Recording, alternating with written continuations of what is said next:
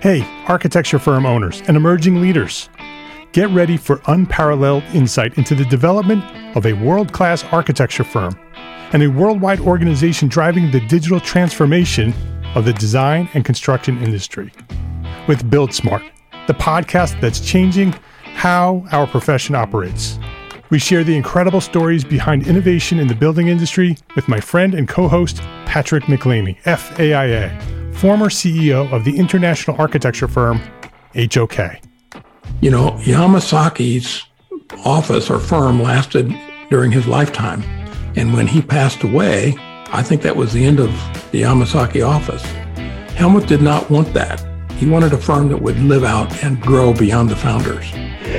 In season one, discover the untold stories behind HOK's meteoric rise from 150 employees in St. Louis to a powerhouse with over 1,900 staff members and 27 offices worldwide.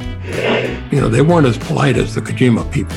That was just boom. And anytime you have a creditor, whether it's Kojima or the bank, that wants their money, unless you can raise money someplace else, you are out of business. Bankrupt. Bankrupt. And hold on tight for season two, where Patrick takes us on a new adventure as chairman of Building Smart International, shaping the future of digital transformation in the design, construction, and operation of built assets. Ian Howell, Ken Harold, and I, Ken was my technical representative from HOK. The three of us took a tour of Europe of five cities in five days. Very busy time. Simply follow the link in the show notes to subscribe to Build Smart now and uncover lessons that will transform you and your architecture firm.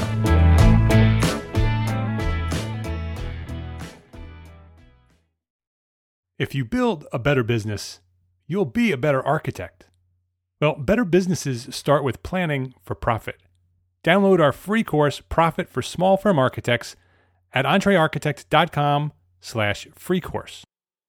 Entre Architect Podcast, episode 145.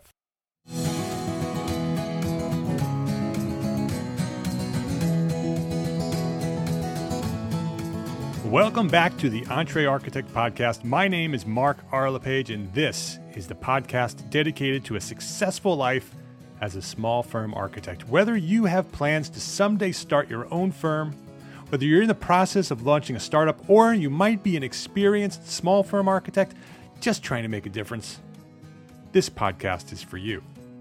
My goal is to inspire you to build a better business so that you may pursue your purpose with passion and live the life of your dreams.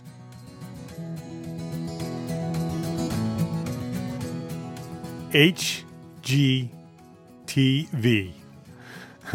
to many of us residential architects, that's a four letter word. HGTV. You know, very often they're, they're promoting unrealistic expectations for, for most projects regarding time, quality, budget. HGTV has made our tough job as architects even tougher. Today's guest is a successful residential architect serving the southeastern region of Michigan. And one day, about a year ago, just about a year before we recorded this episode, she received a mysterious telephone call, which led her to becoming the lead architect for the most recent HGTV Urban Oasis giveaway home. She shares her story about the experience she had of being on the inside at HGTV and how she landed that job and her quest to be a faithful representative of us, small firm architects. Thank you, Dawn. This week at Entre Architect Podcast, an architect on the inside at HGTV with the founder of Studio Z Architecture, Dawn Zuber. This episode of Entre Architect Podcast is sponsored by TruStile the leader in high end residential interior doors. Learn more at trustile.com and Tanglewood Conservatories, combining the romanticism of 19th century glass architecture with state of the art technology of today. Learn more at tanglewoodconservatories.com. Dawn Zuber, welcome to Entre Architect Podcast. Thank you. Yeah, thanks. Thanks for being here. This is uh, this is exciting. I'm I'm glad we finally uh, got you on the show. We've been friends for uh, a long time now, um, and Yep. uh, and I want to bring your story to the Entre Architect community. You are the founder and principal at Studio Z Architecture, uh, based in Southeast Michigan, uh, way up Yep. north in the U.S. Um, and we probably, uh, you know, you and I were talking a little bit off offline here about where we first bumped into each other. We can't really remember specifically, but it's probably social media somewhere, most likely Facebook. Um, and then we became friends uh, through CRAN. Uh, CRAN is the Custom Residential Architects Network, which is uh, now an AIA knowledge community. It originally started as an independent organization that then uh, became an AIA knowledge community. You're the current chairperson for CRAN. Yep. Um, I uh, I attended the last three CRAN symposiums. I spoke at the last two, thanks to you. You invited me to both of them, um, and I love doing that. I, I CRAN is an, an ex, I would say the best organization out there for residential architects. Um, by far the best um, event. The symposiums are always interesting and fun to be at, and the community that are that are um, that come to CRAN are really really good people, and so it's always fun to connect uh, at the CRAN symposium. Uh, and now you're famous. Infamous, maybe. Yeah, you are also the architect of the most recent HGTV giveaway house, the uh, the Urban Oasis 2016. So uh, so that's exciting. So we'll we'll talk about that as well. Um, Okay. And I also, you know, through social media and being friends, I you're also a singer in the band. So Uh, that's that's Yeah. that's pretty cool too. Um, so a very diverse uh, person doing lots of things, getting out there and, and uh, having fun. So it's uh, it's good to have you here. thank you so much for having me, Mark.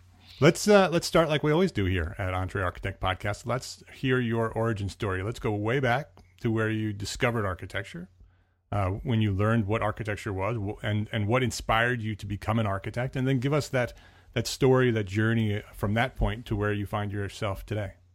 Okay. Um, well, when I was um, five, my grandparents moved to Florida from my hometown, which was uh, uh, my hometown is Sandusky, Ohio, and um, they moved back when I was 11. And my grand they bought a house that they my grandma never really loved. They bought a house just to live in, but my grandma still wanted to um, find a home that was a little bit nicer that fit them a little bit better. So every weekend for a long time, my mom and my grandma and I went and looked at model homes, and I would pick up all the um, the handouts that they gave people, like the little floor plan handouts and drawings and stuff, and I started collecting those into a folder, and just really, I don't know, I started to redesign them and and and think of better ways. You know, where could we fit in a bar?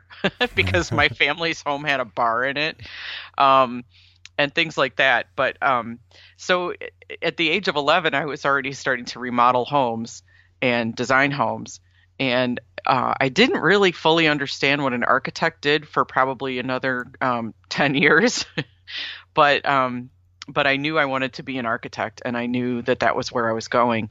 So in high school, I was really lucky. I, I went to a really small school um, where we didn't have a lot of um, uh, elective classes, but I was very lucky to have an art teacher who was um, who was. I think she really would have. Well, I know she really would have preferred to be an architect, but she was um, from a generation where she was told you can either be a nurse or a teacher.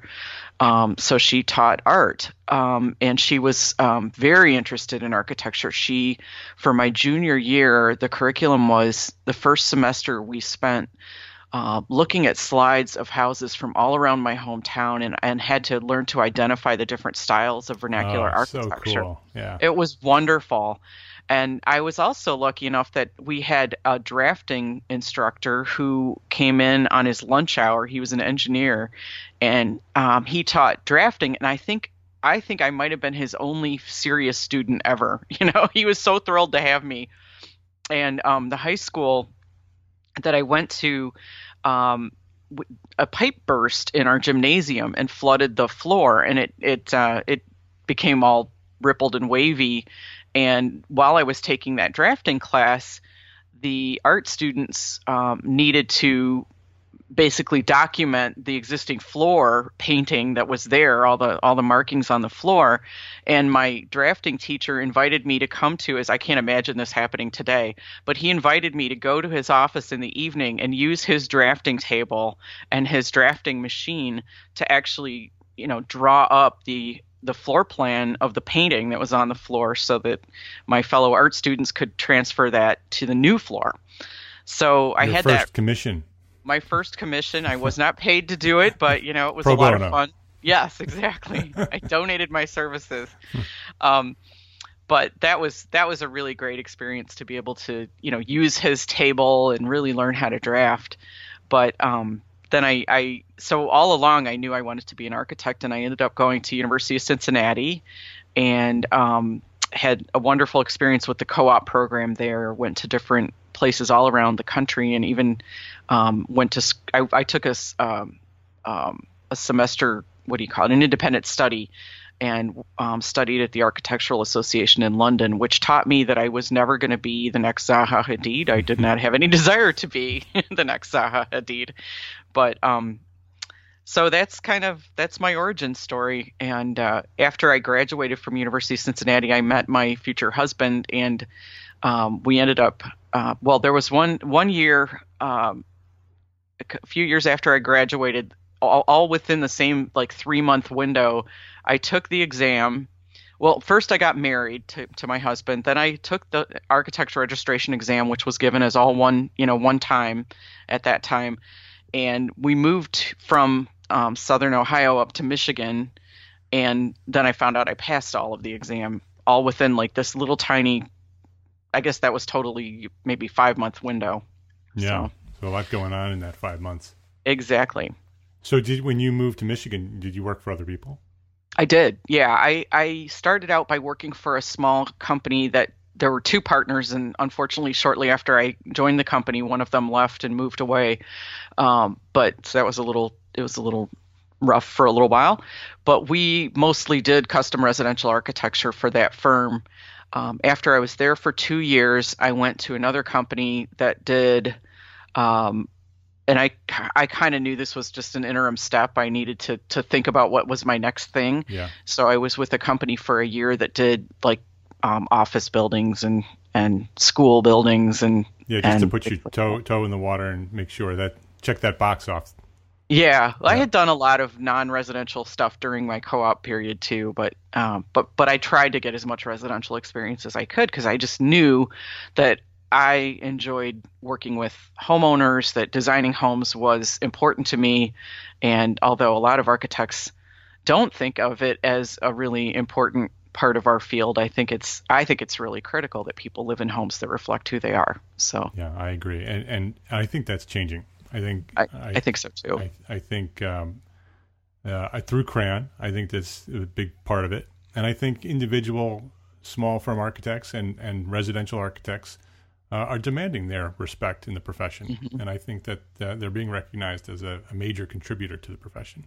Mm-hmm. Uh, we certainly, you know, the, even even the the um, and it's not all custom residential architecture, you know, that that are you know residential architects are involved with. So um, and the more we are involved, the more you know, the more influence we have on the developers and the other people who are building the majority of the homes in our nation. So, right, um, absolutely uh, a critical piece of our puzzle in this profession. Um, so, how did you get involved with CRAN? Speaking of residential architecture, because you know, now you're you're running the show over there with, with your team. I mean, you're with the, my team. You're the chairman. Um, so, w- what is what is the um, what's the story there? How did you find your way to to leadership uh, at CRAN? Um, well, you know, I was actually there when Cran first started, but I didn't realize it. I went to, um, I was at the the origin story for Cran is that um, that somebody organized um, a pre-convention workshop in Los Angeles, I think about 15 years ago, and maybe not quite. Um, and um, it was about residential architecture and a, a, group of people remained after that. I was at that pre-convention workshop, but I didn't for some reason I didn't stay after. I think I might have had a tour to go on or something. Um, but a small group of people stayed after that, and that's where CRAN really started. There was I I know John Ish was involved and yeah. um, um, Drew um, Porth and there were uh, Luis Jauregui and lots of other people that are still involved with CRAN. Um, were kind of that core group of people that started CRAN. Um, so there was for a while there was a list serve um, where people had like a discussion list serve where people would post questions or or ideas or you know I don't even remember some of the topics of conversation, but um, John Ish was on that, and I one of my co-op pro, um, jobs when I was in Cincinnati was at John's firm. In fact, I I worked with John and his partners at the time, Mike Mauk and um, uh, Rod Sidley, um, who started his own firm later. Um, I worked with the three of them while they actually were buying the firm from the previous owner's widow. Um, he passed away very young. Uh, but anyway, so I knew John from from probably 1988 or thereabouts. And when I saw his name on the list serve, I got more involved and started interacting a little bit. And at, at one point, um, John put out a call for volunteers to get involved with CRAN.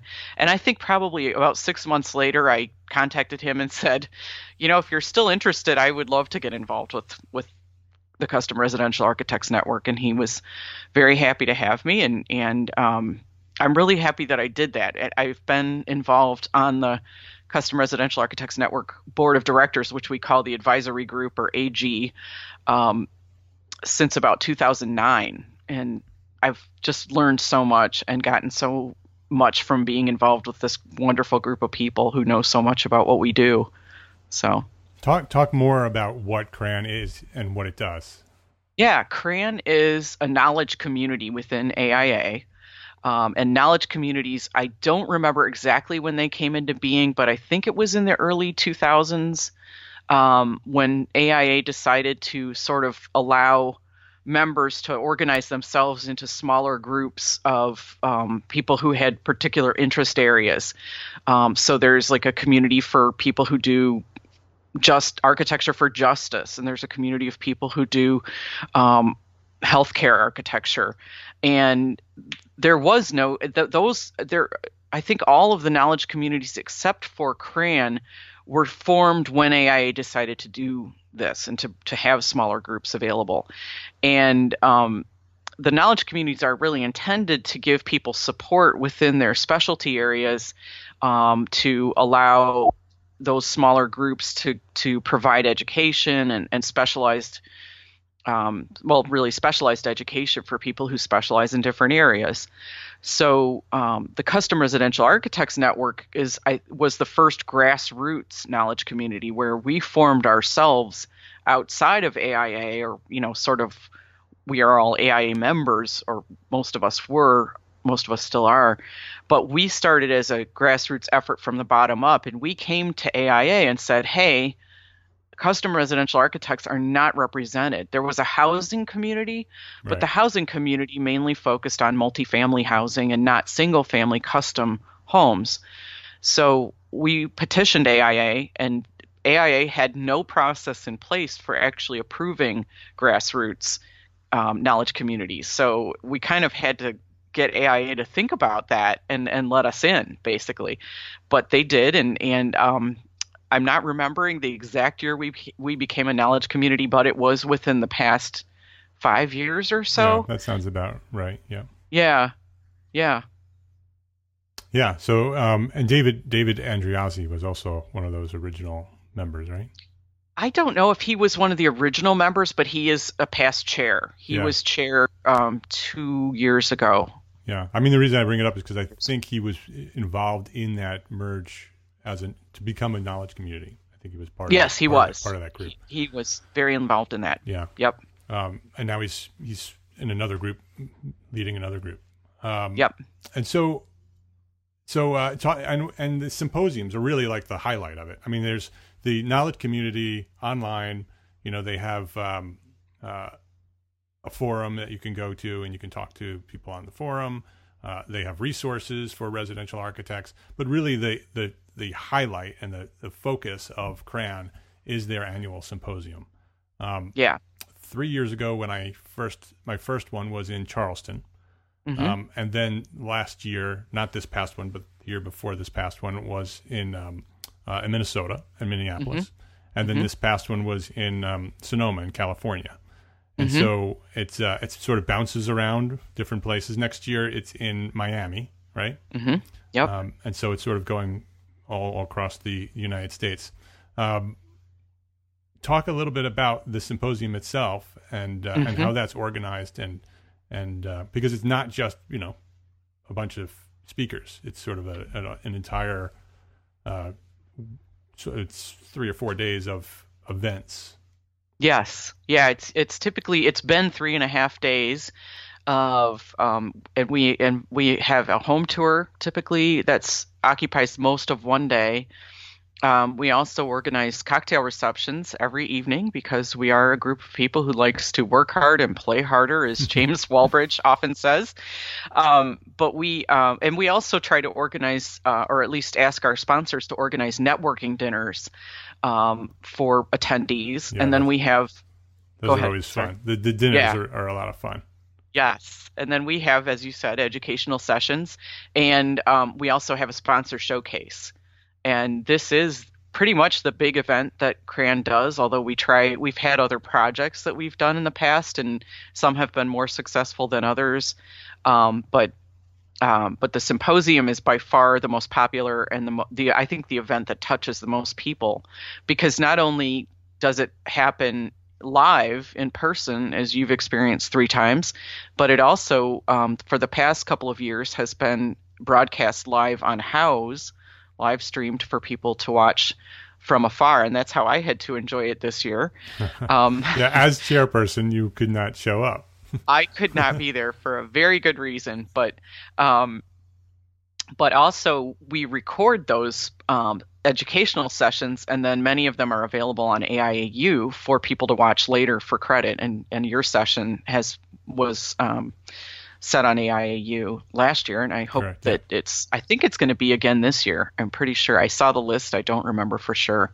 Yeah, whose it, was. It was it was fun. Last year I did a solo uh, presentation about the 12 steps to success in architecture, uh, mm-hmm. which, which was also a podcast because as soon as I finished that, I actually recorded the same presentation as a podcast. So you can go, go search for that. We'll put that in the show notes if you're interested.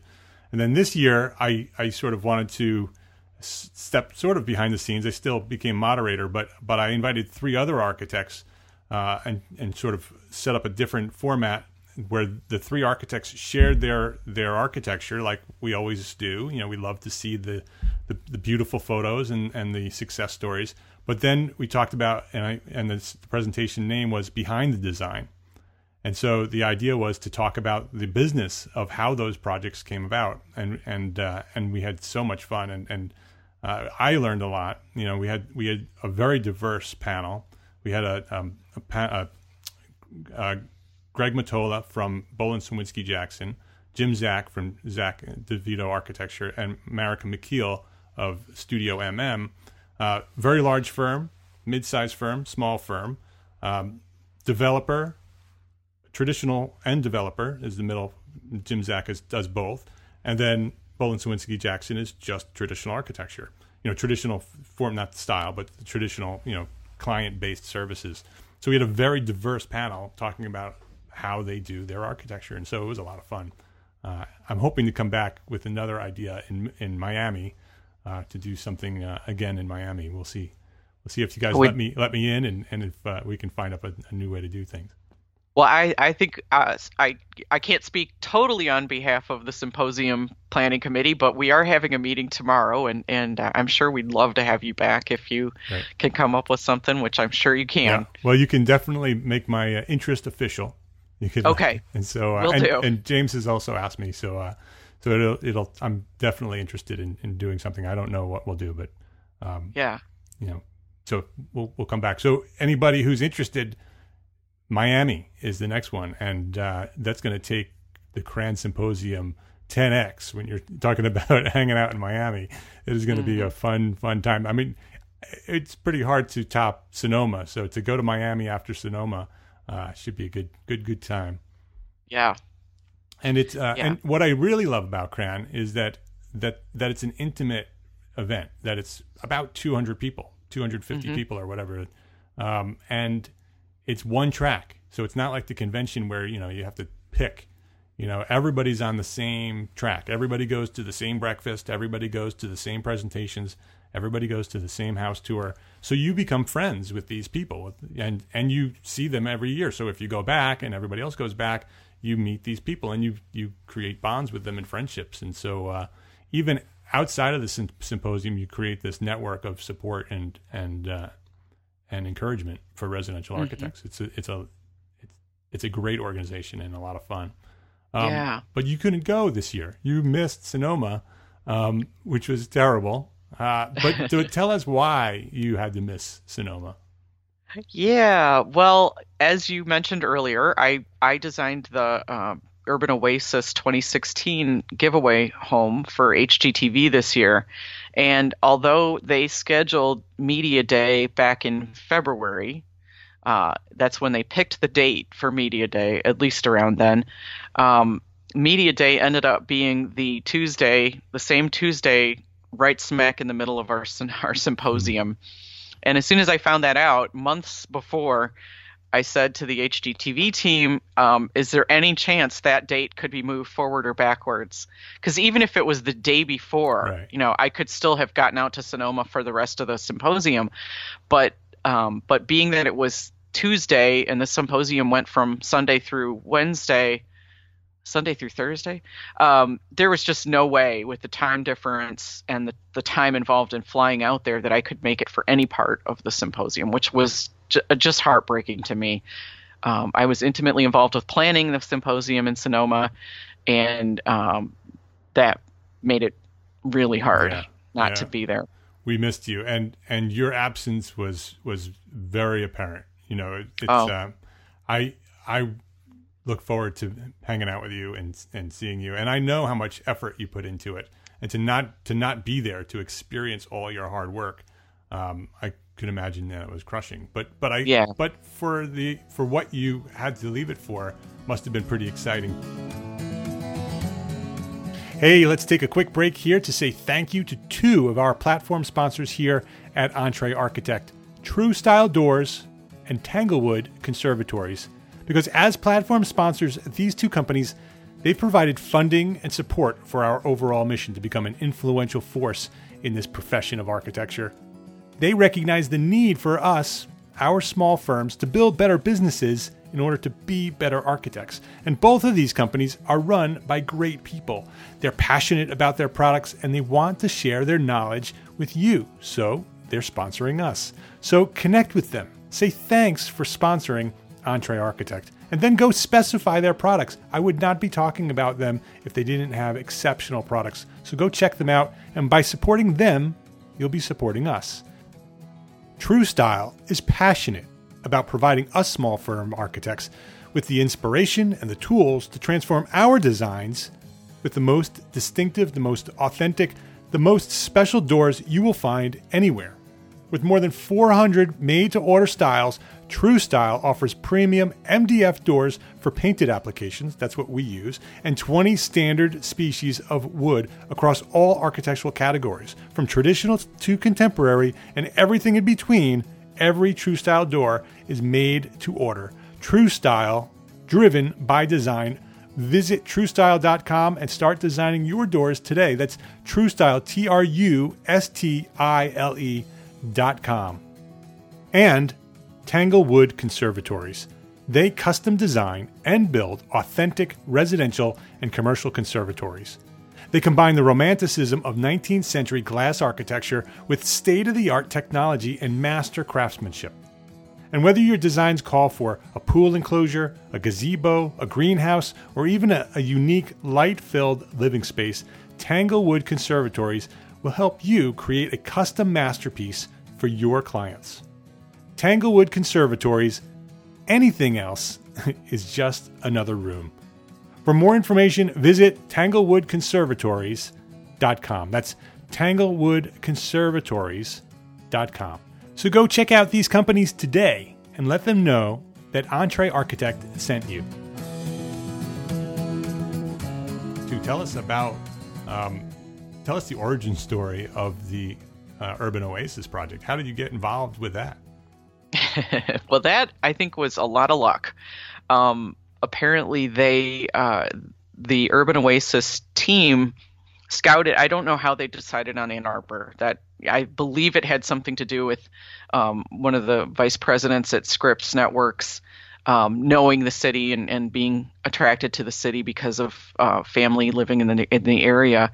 But when I got when I got the call, um, they had already purchased the house that that you see on the show, and they told me uh, I got this phone call while I was down eating lunch. I was working from home at the time.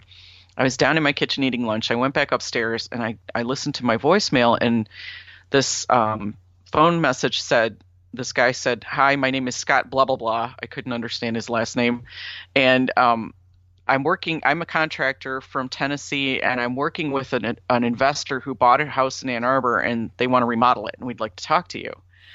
And I said, I thought to myself, well, I'm so busy right now. I'm gonna wait and call this guy back later because I just don't have time to fit this job in. So a couple hours later, I got a phone call from a realtor who I knew from a from a mutual client and she said, Dawn, I, I know that my client just called you. And I said, Oh, Deb, I, I'd love to talk to him, but I'm really busy right now. And she says, Okay, well, if you're really busy, that's fine. I'll stop talking now. But she said, I really think you should call him back. You won't regret it. So I was like, You won't regret it. Huh. Yeah. Okay, that's, that's a weird. big phrase. Yeah. Yeah. Yeah. So I said, she said, I can just set up an appointment for you tomorrow. You know, can you be there at the house tomorrow at 11? And I said, sure, you know, go ahead, set up the appointment. I'll be there. That's fine. It just happened to work into my schedule. So after we hung up, I I thought, well, this is really intriguing. Why did she say you won't regret it? So I I didn't have the guy's last name. Like I said, it sounded like blah blah blah.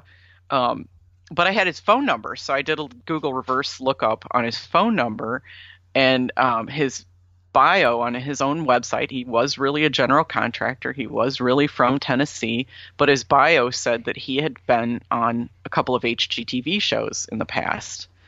And so I was like, "Oh my god!" Putting, I think putting I'm, putting the pieces together. Yeah, I might be auditioning for something.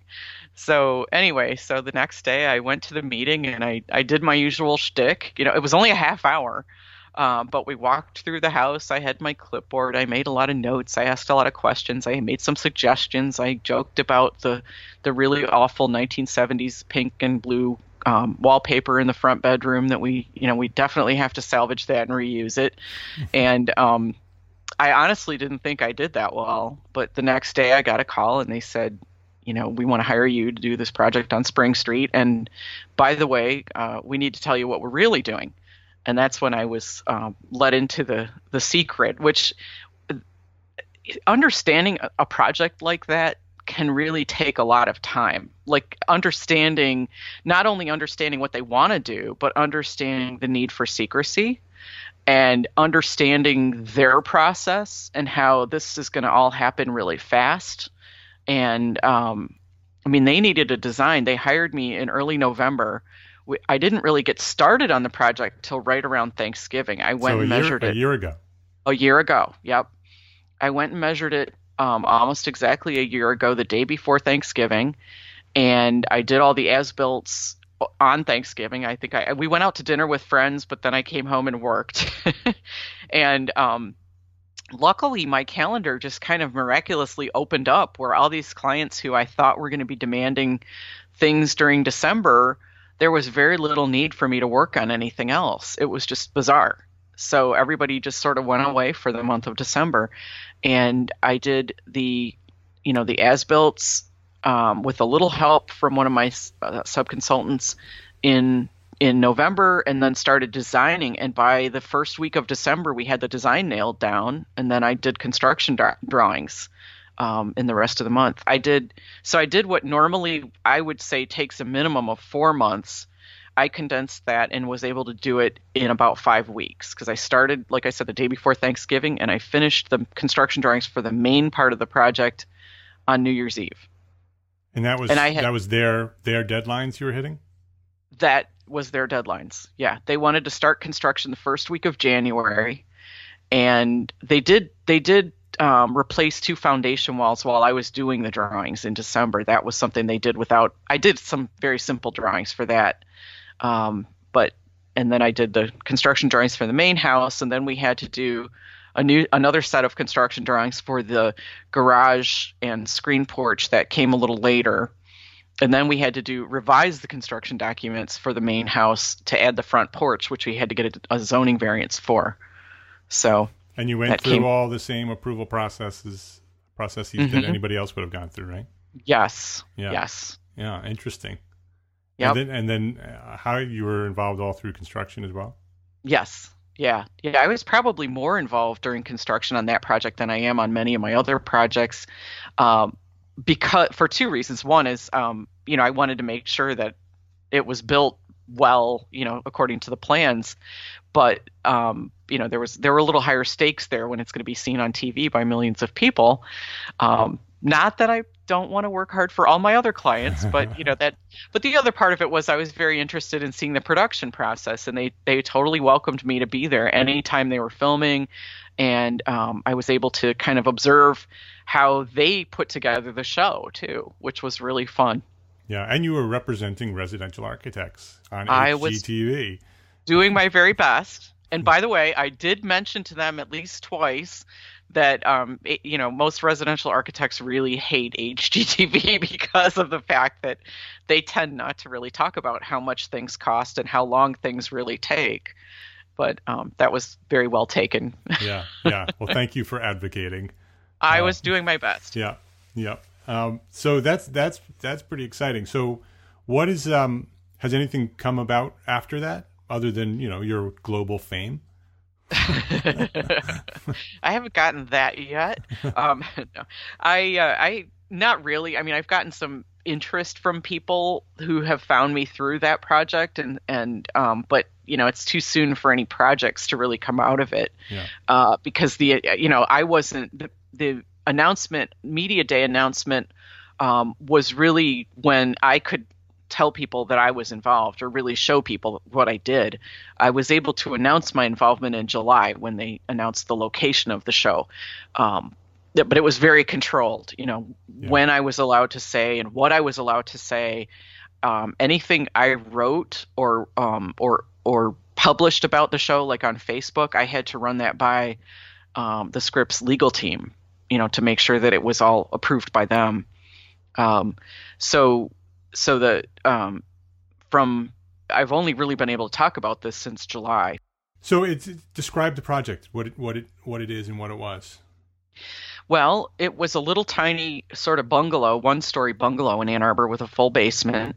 It was 900 square feet roughly, and uh, there was a you came in the front door, which was right in the middle of the house in the front, and you were in the living room to the and that went over to the left side and then straight ahead of you was the dining room and behind the living room next to the dining room was a little tiny kitchen little u-shaped kitchen with a that was um, the space between the uh, the counters was just barely wider than the little 30 inch range that was there uh, to to work in. And uh, and then to the right of the front entrance was two little tiny bedrooms and a little tiny bathroom and there was a very tall attic that seemed big enough to finish. You know how that is. You go up and you look, and you're like, "Oh, this this right. looks really spacious." But then when you really start drawing out, like trying to get a shed dormer on the back, you realize that it's just not tall enough. So we had to take off the existing roof structure. Basically, we they gutted the interior of the house, took out all of the interior walls, and then took everything off from the top of the double top plates up and so that's all new, all new floor structure, um, all new roof. Um, although I designed it very carefully to look as if it it was part of the neighborhood. It was it you can't you wouldn't know from standing in front of that house today that it wasn't always like that, and that's something I really pride pride myself on. Yeah, I agree. It looks it looks original. I didn't even know that yeah. they pulled the, the roof off. Yeah, the roof is all new from the top plates up. So the the um in order to, you said you didn't know how you got this project, that it was luck. Um, I doubt it. I doubt it was luck because you do you do marketing very well. Your your website is very well developed, um, and you're all over social media, and it's well presented, uh, and it's consistent with your brand. So your brand is consistent. So when somebody, whether it's a client or a TV show, um, is looking for an architect in your region, they're finding you. And Mm-hmm. so, so I'm not sure it was as as as much of luck as your previously hard work and determination and your focus on a target market of residential architecture. It's something I talk about all the time. You Mm-hmm. are a residential architect. Um, And that's everything that your brand says is is all about residential architecture and why you love it so much and how you know how you treat your clients and um, and so it's very well presented and your brand is consistent throughout your social media and your website. And so Well, thank you. I I doubt it was lucky. uh, I think maybe the only luck may be that they chose your region for the house. Yeah. Uh, but uh, but other than that, uh, I think that you know they they found you pretty quickly. I would suspect, and uh, and and your audition went well, and you're a friendly person, and you're personable, and you're knowledgeable, and so I'm I'm not surprised that they chose you. well, thank you, Mark. They they did actually tell me they found me on Houzz. So yeah, well there you um, go. It, in your Houzz yeah. profile, you're a power user on Houzz, so um, and you can tell it's very well put together. You have 15 reviews. I'm actually looking at your page right now. Um, you. and anybody wants to take a look at it, it's houzz.com slash pro slash studio z arch, A R C H. Um, and if anybody's who's looking for a you know an example of what you should be doing on Houzz, go there and look at what Dawn's doing because um, and I know through interaction, you're also a member of Entre Architect Academy. Um, Through our interaction at the academy, that that you get a lot of interaction through Houzz. You get a lot of, of connection and and um, of leads coming through Houzz, and so uh, it's a it's a powerful tool for you. Yeah, yeah, it is, and not all of them are great leads, but they're there's certainly I do get a lot of inquiries through Houzz. Um, but I d- also get a lot of questions from people like, "What color is that wall paint?" Yeah, yeah, I get those every day. Everybody Every gets day. those. It's Yeah. so funny. I finally, I finally started asking my clients to give me a list of the paint colors and finishes because, you know, that I can put them on a house and hopefully, you know, head off those questions. Right, or but at I still give them get, something to point them to. yeah, yeah. No, I still get those questions though. Yeah, we have we have one specific project, a kitchen project, that almost every day I get questions on things like that. You know, Yeah. what color are the cabinets? What color is the, the what, where do you buy the tile? You know, and that's you get a lot of those on Houzz, but you Yeah. also get you know I've gotten several projects through people Mm-hmm. who've who've found us on Houzz. Uh, Yeah. so it's definitely and and I'm not I don't pay for any of it. I don't do any sort of paid plan. It's just a, an organic search when they're finding Yeah. us, but it's a complete profile for me. hmm Um, Yeah. Are you doing any paid paid search I am- with them? Yeah, I am a Pro Plus user, and um, it that is that is an investment. Um, what I think I get from it though is a lot of support from Houzz and help with how to fill out my, you know, how to make sure that my profile is a good, strong profile. Um, I get, you know, I get touch base calls a lot with my my Pro Plus account liaison. Um, I have thought hard about whether I continue that or not because I do I do believe that a good strong uh, profile is enough to get you the attention. Yeah. But um, it's kind of one of those things where I've been doing it, so I continue doing it because I do like the support from them. Yeah, and you know it works. if You've seen it work. Yeah. So and and they do. They push you. They push the paid the paid profiles to the top. Yeah, Um, and so your profiles are coming up uh, above the ones that are, are not paying. And so there is Mm-hmm. an advantage to that. If if you if you're investing in Houzz as a tool for marketing, uh, it's probably a very wise investment. It's not something that we focus on at our, our firm. We have it, so it's you know when if we're going to in- invest our brand into a format, into a platform, we're doing it all in. So it's Mm-hmm. it's fully developed, but it's not you know we don't spend a lot of time there, and we don't really focus on that as one of our our main strategies. But if you are, as you are, um, I think it's probably a wise investment.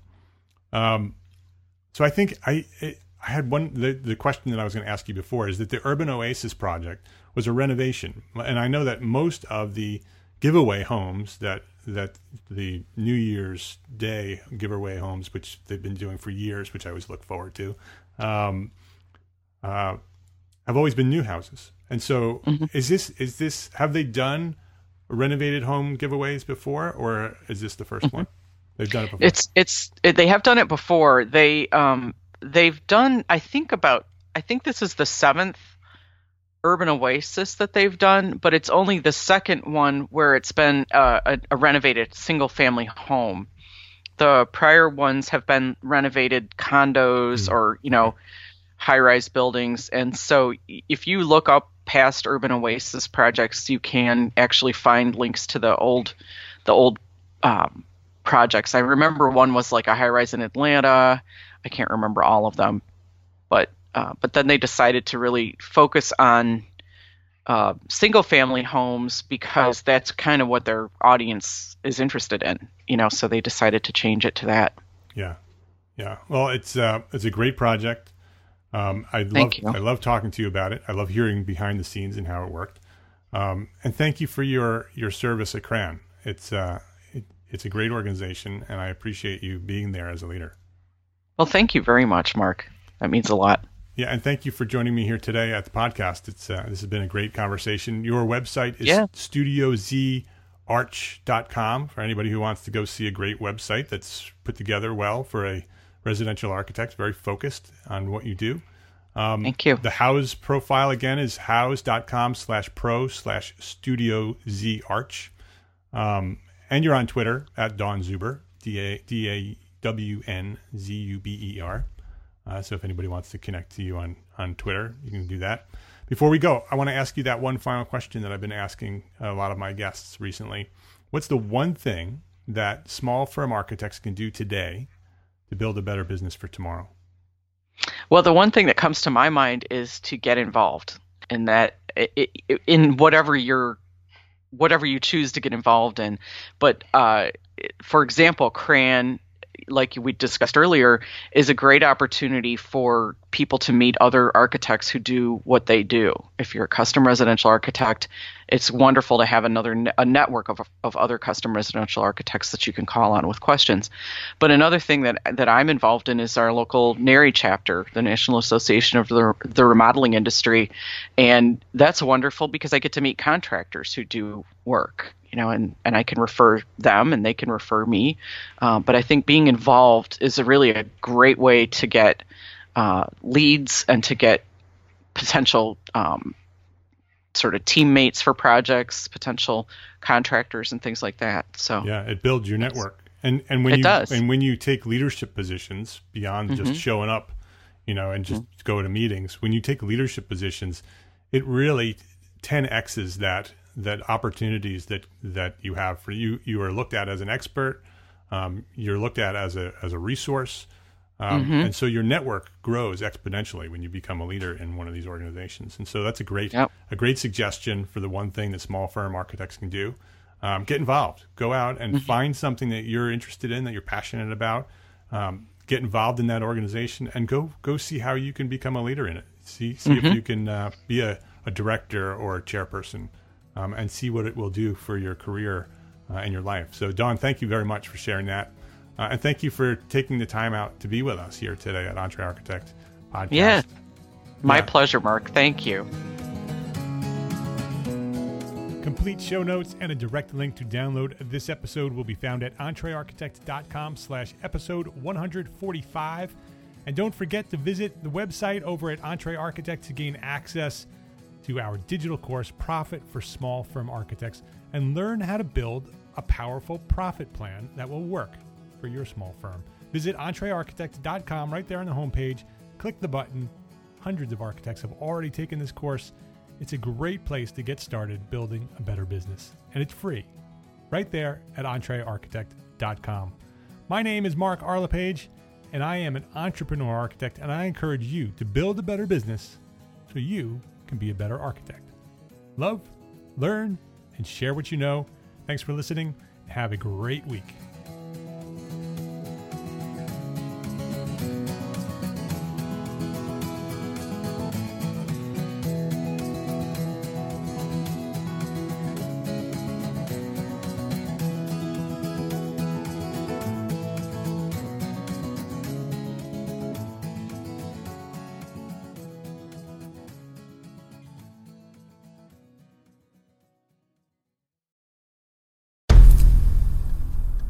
I've mentioned it to my family, but in terms of telling people like, oh yeah, we're doing this. I'm looking for projects. You got anything? Yeah. I'm, I'm not there yet because it scares the out of me. Dreaming of launching your own architecture firm? Well, buckle up for a wild ride with Emerging, the podcast that shares what it's really like to start an architecture firm where do we begin? We don't even know what type of business to formalize as. Is it an LLC? Is it an LLP? Like, how are taxes? I mean, the list is astronomical.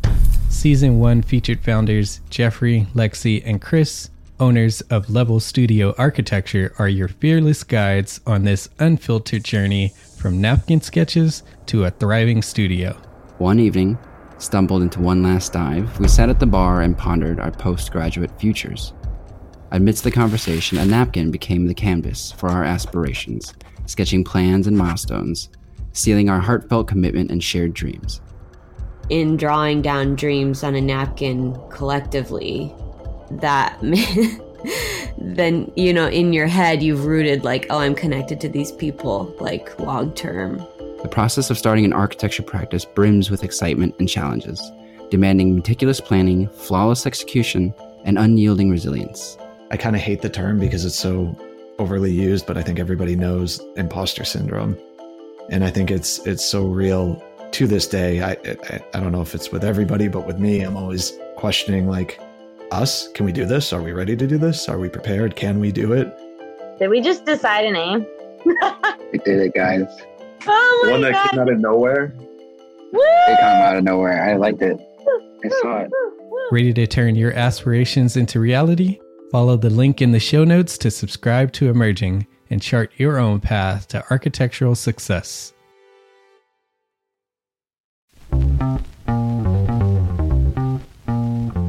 Calling all small firm architects. It's time to tap into your full potential with Entre Architects Context and Clarity, where inspiration meets innovation. Hey, it's Mark R. LePage, founder of Entre Architect, and I'm inviting you to join my two favorite co hosts. Jeff Eccles and Katie Kangas as they bring together authors, experts, and thought leaders for electric conversations with entrepreneur architects around the globe. It's not just a podcast, it's a community where dreams meet action. There's a simple equation there.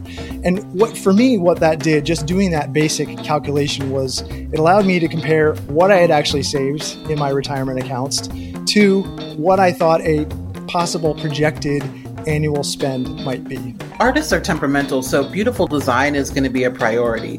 When the job is done, we're going to actually need to live in the house, not live with the person who designed it.